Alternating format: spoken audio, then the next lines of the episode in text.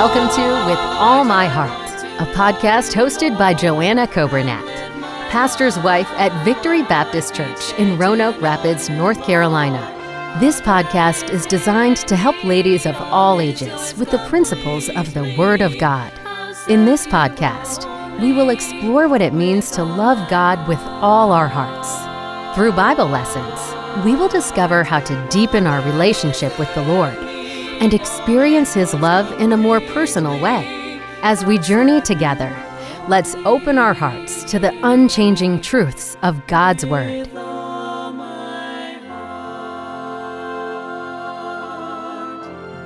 Thank you so much for joining us again for another episode or time of With All My Heart. I have enjoyed uh, being with you all this week, and of course, I've enjoyed getting to chat with you. And thank you so much for all of you that have reached out to uh, let me know that maybe some of these thoughts have been an encouragement. Um, that's what I pray that it will be. I pray that it would be something that the Lord would use. And I don't know about you, but this summer is flying by. I can't believe that we are almost getting close to halfway through the summer, and before we know it, we're going to be getting those kids ready for school again. But I've been enjoying just about every moment. For those of you with young moms or young kids at home, I can't say that I enjoy every moment with my children at home, but I am really just enjoying this extra time that we have together and trying to make special moments, special times, even in just the busyness of the everyday life. But I hope you're having a great summer and I hope you've had a great week. I want to thank each of you for all that you're doing to keep your family rooted and grounded in church and to keep your family faithful to Sunday school and to the services. We need that. I look back on my childhood and I'm so thankful that my mother kept me in church, and my father as well too. And just so many of my memories uh, were made in the church house. And I know I've mentioned that a lot, but it's because it's so important. So, this morning or this afternoon, I guess, I wanted to share with you um, something that the Lord laid on my heart. And actually, it was a lesson He taught me many years ago, and I brought one of my journals with me. And this is something that I started doing oh, I don't know, quite a long time ago, but I would start to journal during my daily devotions. And sometimes it's just a verse, sometimes it's something that the Lord is working on me about, or just writing my, my thoughts down. Um, sometimes just writing down the special times that we've had as a family, because I don't want to forget these times when the kids are little. But I was several years ago, quite a few years ago actually, I was going through a time where there was a situation that we had, and it wasn't one of my own choosing. And I don't know how many of you are like me, but I am a fixer and I can be a fighter. So sometimes when maybe there's a situation, especially if I don't feel like it's right or I don't feel like that something's working out quite like it should be, I can be filled with a righteous indignation and I can say, we need to fix this. And then I'll work as hard as I can to fix it. And if I can't fix it, well, then I'm going to fight my way out of it. Well, in this particular situation that we had, I couldn't do either one.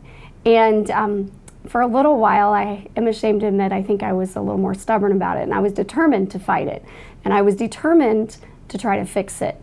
I was, I felt like that I was in the right. And there was one morning when I was doing my devotions, and I was in the book of Jeremiah, in chapter number 29, and I was reading the story, and I actually, it's one of those chapters that I had to go back and read again and again and the Lord really worked on me about it. And so I'm going to share that with you, and um, maybe it's something that will relate to something that you're going with. But it says in verse number 29, it says that these are the words of the letter that Jeremiah the prophet sent from Jerusalem unto the residue of the elders which were carried away captives, and to the priest, and to the prophets, and to all the people whom Nebuchadnezzar had carried away captive from Jerusalem to Babylon.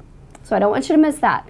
Jeremiah is writing to the elders, he's writing to the captives, and they were carried captive away from Jerusalem down to Babylon.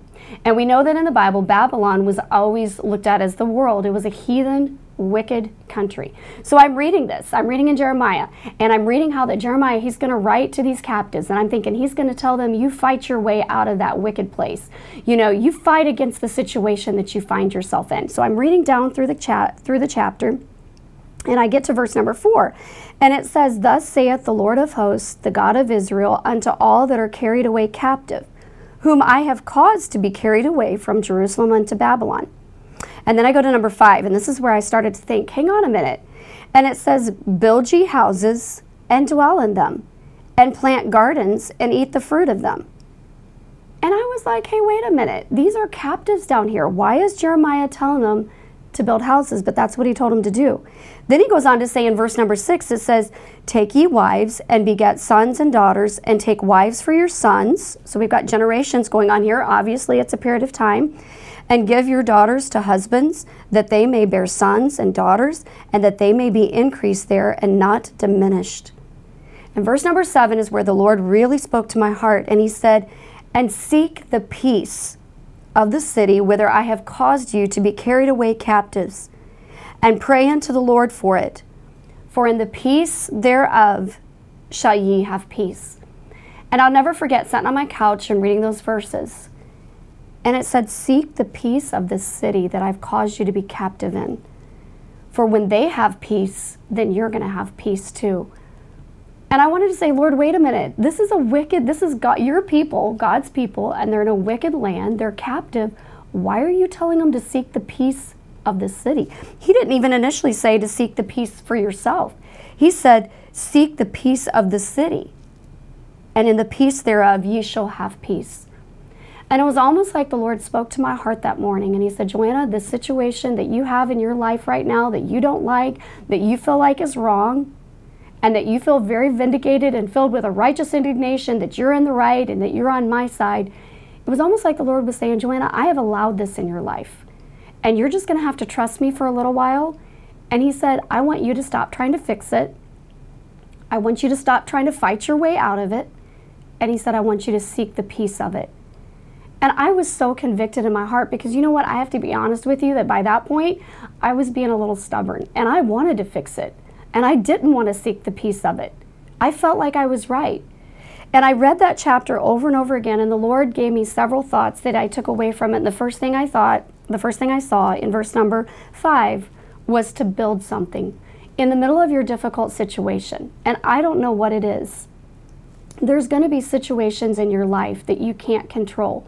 There's going to be a lot of people in your life, most people in your life, that you can't control there's going to be things we can't change. The older I get, the more relationships that I see, the longer my husband's in the pastorate, and the more I work with you all ladies, some of us are trapped in some situations that we don't like. Maybe we have in laws that don't treat us the best. Maybe we have children that don't turn out like we want them to turn out. Maybe we have coworkers or job situations that are unfair. Maybe we have spouses that go off and leave us. What are we going to do then? And you know, as I read this, I saw first that we can build something. The Bible says to build a house, build ye houses and dwell in them. We're going to have to build a life for ourselves, even in the midst of situations that we don't like. And then we're going to have to flourish. The Bible says um, to plant gardens. He says, "Take ye wives and beget sons and daughters." He wasn't. He didn't just want them just to exist there. He wanted them to flourish with their lives and then to seek the peace of the city. And we can seek the peace of the situations that we're trapped in through the power of prayer. Love that rebel, maybe that son or that daughter or a rebel in your life. Love that rebel that has made your life so miserable. Be kind to the ones that have been so unkind to you. Stay rooted in church. Maybe when you're going through a bitter divorce or you're going through times that are just so trying, stay rooted with God's people. Seek the peace of it. And the Bible, I am rem, I'm reminded, I was reminded when I thought about in Job chapter 42 and verse number 10 when it says, The Lord turned the captivity of Job when he prayed for his friends. And you know, since this time that the Lord impressed it on my heart, there have been times when sometimes things aren't like what I like them, or sometimes people don't treat us right. And I've stopped and I've just said, Lord, would you please take care of that person, even in the middle of what I consider as bad behavior or the way they're acting isn't right? Lord, would you bless them? Would you protect their children? Would you, would you provide for them? And I just want to take God at His word and say, Lord, I don't want to be unkind towards anyone, even when I don't understand what's going on. And then I love this. If we go on to verse number 10, it says, um, For thus saith the Lord, that after 70 years be accomplished at Babylon, I will visit you and perform my good word toward you in causing you to return to this place. And then verse number 11, I love this. For I know the thoughts that I think toward you, saith the Lord, thoughts of peace and not of evil, to give to you an expected end. I like to say this hang on, he's coming. In the middle of your terrible situation or in the middle of a frustrating thing that's just not fair, God is going to come to where you are. He's going to come to us and He's going to work it out as only He can. And then I love this in verse number 13. It says, And ye shall seek me and find me. And here, here it goes along with our theme. I wasn't even looking for it, but it says, Ye shall find me when ye shall search for me with all your heart. In the middle of a trying situation, search for him with all your heart. And he promised that he would be found of us. And I read through that chapter several times and I thought about it and I thought about it how it applied to my life. And then the Lord brought to my mind a very real example that of a story he gave to us in his word actually in um, where is it at? In um, 1 samuel 25 it's the story of abigail. And i love the story of abigail in the old testament. Of course you may know her later as uh, one of the wives of david king david but when we first find abigail she was the wife of a man who by all accounts was a very unkind man his name was nabal nabal some would pronounce it but the Bible talks about Abigail as having good understanding and of a beautiful countenance. And then he describes her husband Nabal as churlish and evil in his doings, a man of Belial. They said a man, his own servants described him, they said a man can't even speak to him. And what happened was when King da- when David, he was not yet king, but he was he was um, he was out and he was protecting Nabal's sheep. And after he'd protect him for a while, he heard that there was they were going to be harvesting the sheep. They were going to be shearing the sheep. And he sent his servants to Nabal and he asked him, he said, Can you give us some provision? Can you give us some food? We've been protecting you. We've not hurt your servants. And Nabal responded and he said, Who is David? And who is the son of J- Jesse? There are many servants around here. Well, when David heard that, it says, David said unto every man his, he said, Gird ye on every man his sword. And they girded on every man his sword, and David also girded on his sword. And there went up after David four hundred men, and two hundred abode by the stuff. And one of the young men told Abigail, Nabal's wife, saying, Behold, David sent messengers out into the wilderness to salute our master, and he railed on him. So they came running to Abigail, and they said, Abigail, David has taken care of us. David and his men have protected us. But when David sent to your husband and he asked for provision, he asked for the for to share in the in the, the harvest, he asked for us to share with the, some of the sheep. Your husband railed on him, and Abigail flew into action. And it, the Bible tells us about how she gathered provision, she gathered the asses together, she gathered the servants together, and she rode out to meet David. And when she got there, she fell down and she pled on, for, for mercy on behalf of her family. She pled for mercy on behalf of her household. And you know, I think by the story, uh, Abigail was not a weak woman. I think if she could have done that, she could have said, "This is my chance to be rid of Nabal." David's coming with his soldier, with his army. David's going to defeat Nabal. Probably by the end of the day, Nabal will not even be anymore, and I can be rid of this awful man, that is my husband. But Abigail didn't do that. She ran. She went out to meet him, and she did something to bring peace to her household. She wasn't just looking out for herself. And I thought about that story and I thought if Abigail can do that, and if Abigail, and I've never dealt with a husband like that, my husband is exactly the opposite of that. And I've not dealt with that in a family. But yet, Abigail sought the peace of a situation. And before it was over with, God delivered her. And Nabal did die. And God delivered her from that husband, from that awful situation that she was in. But He did it in His time and in His way. And Abigail preserved her household by seeking the peace. And so I think for you, whatever situation that you're in today, seek the Lord with all your heart, seek His wisdom, seek His power, seek His grace, and He will give us the grace to seek peace for the situations that we're in. Look for ways, look for opportunities to seek peace, and ask the Lord to give you wisdom.